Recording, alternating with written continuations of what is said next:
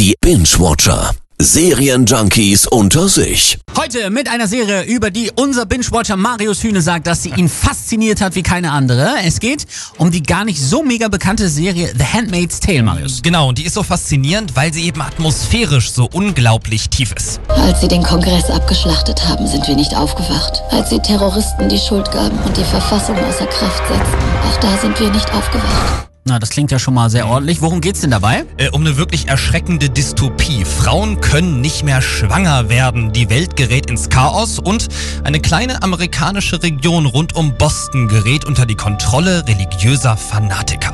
Ihr werdet Gott, euren Herrn, von ganzem Herzen lieben. Sonst richtet er euch und ihr spürt den Schmerz seines Urteils.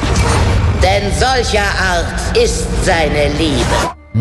Schön. Klingt erstmal nach sehr hartem Stoff.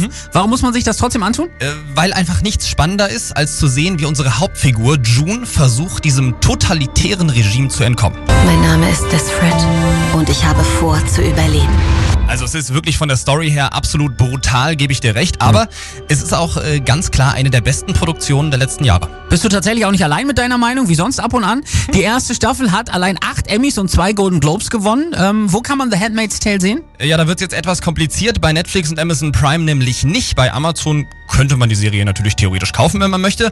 Die Exklusivrechte, die hat die Telekom, also Home Entertain oder Magenta TV, die nennen ja ständig den Namen. Dort sind Staffel 1 und 2 für Kunden umsonst zu sehen. Staffel Nummer 3 und das ist jetzt wirklich für alle, die den Rest schon gesehen haben, ganz, ganz wichtig. Im Juni kommt nämlich Staffel 3 und nach dem Cliffhanger am Ende von Staffel 2. Also, sehr- Gott sei sehr, sehr Dank, spannend. sagst du. Bist du jetzt schon aufgeregt? Absolut, total. Siehst du, und für alle anderen bleiben jetzt erstmal die zwei Staffeln von The Handmaid's Tale, über die du sagst, die spannendste Serie der letzten zwei Jahre. Wir wollen die Welt nur besser machen. Besser.